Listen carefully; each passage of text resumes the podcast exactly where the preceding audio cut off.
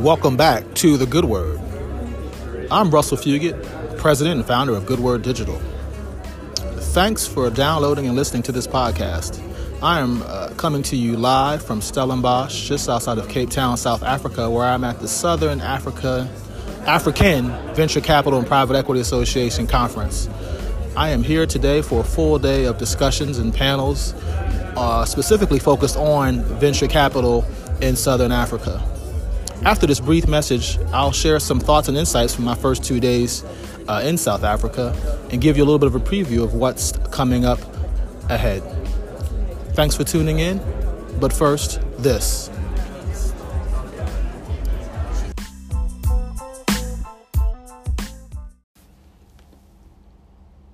This is a quick ad read for Goodword Digital. Would you like to toughen your tech, protect your reputation, strengthen your strategy, or empower your people? Goodword Digital has a team of experts and a network of advisors that can go to work for you anywhere in the world, just about. Uh, our specialties are web development, Facebook advertising, marketing, uh, coaching, strategy. I also have a strategic partner who uh, does wonderful video production in the Baltimore, D C metro area. Any types of content creation for social, uh, commercials, you name it, we've done it. Contact us at info at goodword digital dot com. Follow us at Goodword Digital on Facebook, Twitter, and Instagram. And, of course, like our page also on LinkedIn. You can visit us at goodword digital dot com. Stop guessing. Start growing. Tell your story before someone else tells it for you. We can help. Again, you can also call four one zero, five seven five, four three two four. Let us get the good word out about your business or brand, your institution, and your campaign or cause. Good Word Digital.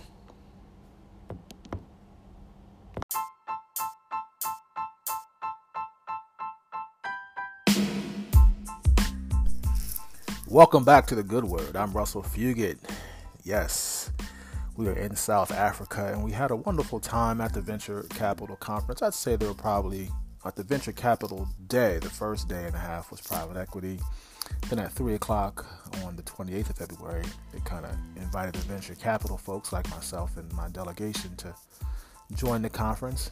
It had a wonderful uh, reception for us at Spier uh, wineries where the and conference center where the conference took place, and um, very interesting uh, insights um, on that initial day, and then of course on the following day the series of speakers and panels were also interesting as well. But so many wonderful things I'm going to share and with you today. I think from a business perspective that's going to be important to understand that um, in, in Africa there's of course a growing middle class, and it's said that by twenty thirty-five Uh, Africa will have uh, the largest working age population of any continent. Of course, uh, there's a desire to create economic opportunity and jobs and employment um, so that society can grow and thrive uh, well into the twenty-first century. And of course, everybody knows about uh, natural resources and perhaps has read about China's growing influence here uh, in uh, on the continent.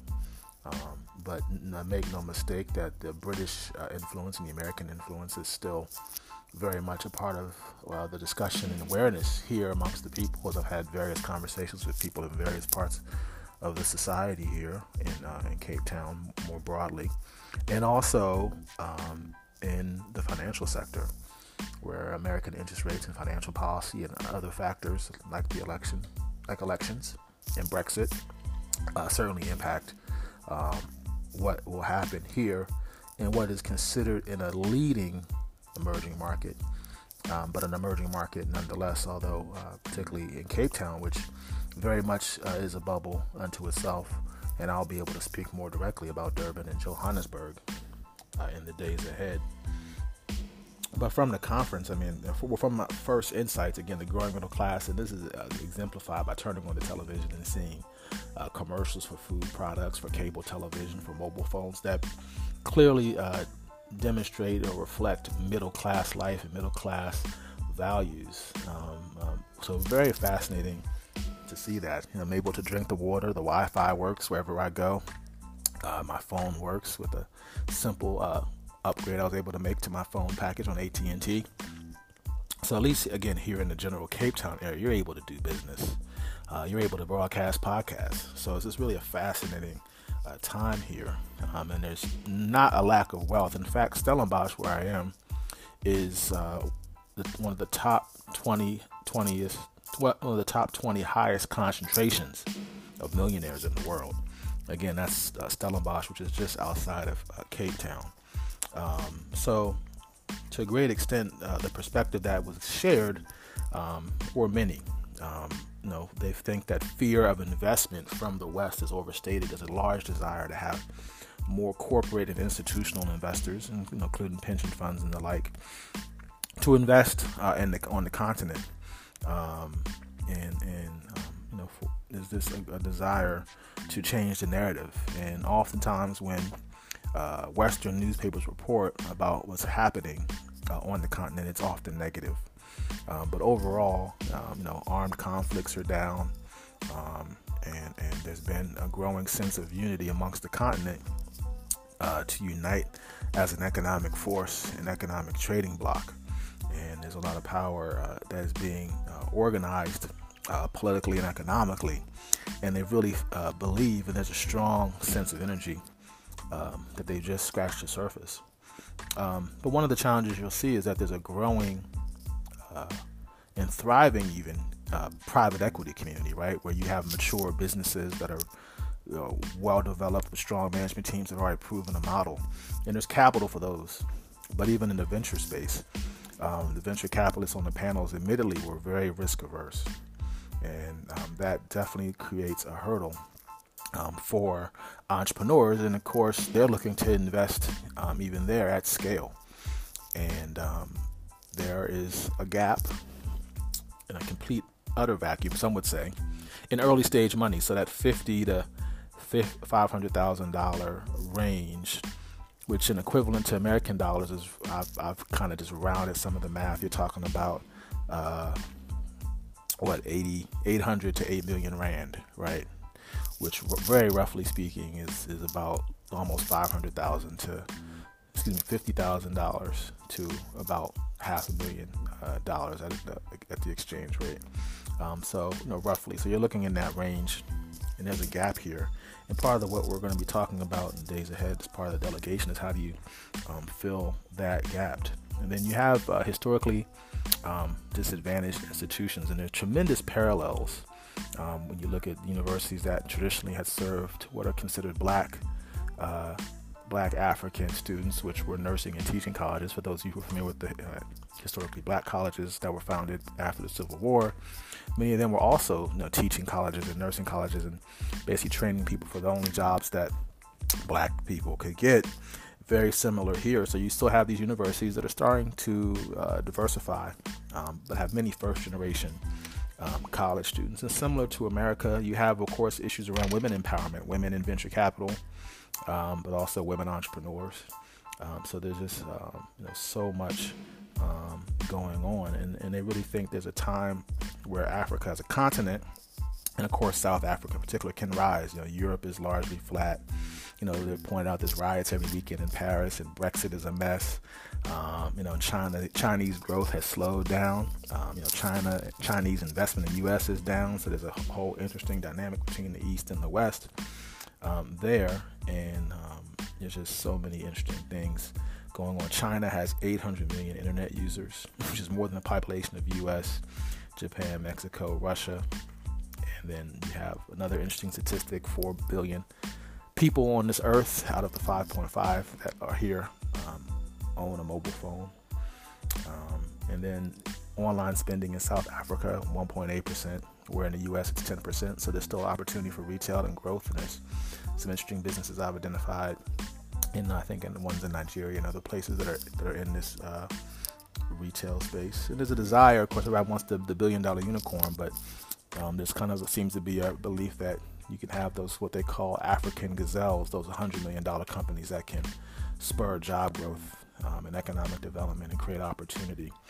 So really, the um, you know, the conference really is um, was focused on, on a number of these types of topics. Um, the, the culture is risk averse, so you have uh, venture capitalists who are saying they want to get fifty percent to sixty-five percent return on their investment. So the so-called spray and pray model of picking ten and hoping that one breaks through is, is not sufficient for for their investors. So again, another uh, barrier um, perhaps to be uh, overcome here locally, but then also, of course, again, abroad, and changing their perception about the culture and the opportunity here. Um, and of course, there's opportunities um, just looking at environmental issues in terms of water, in terms of energy, Um, and solving uh, the, the power uh, challenges here in South Africa in particular, where there have been rolling outages and scandal um, and, and corruption. But again, you turn on the T V and there's someone sitting there uh, talking about corruption in healthcare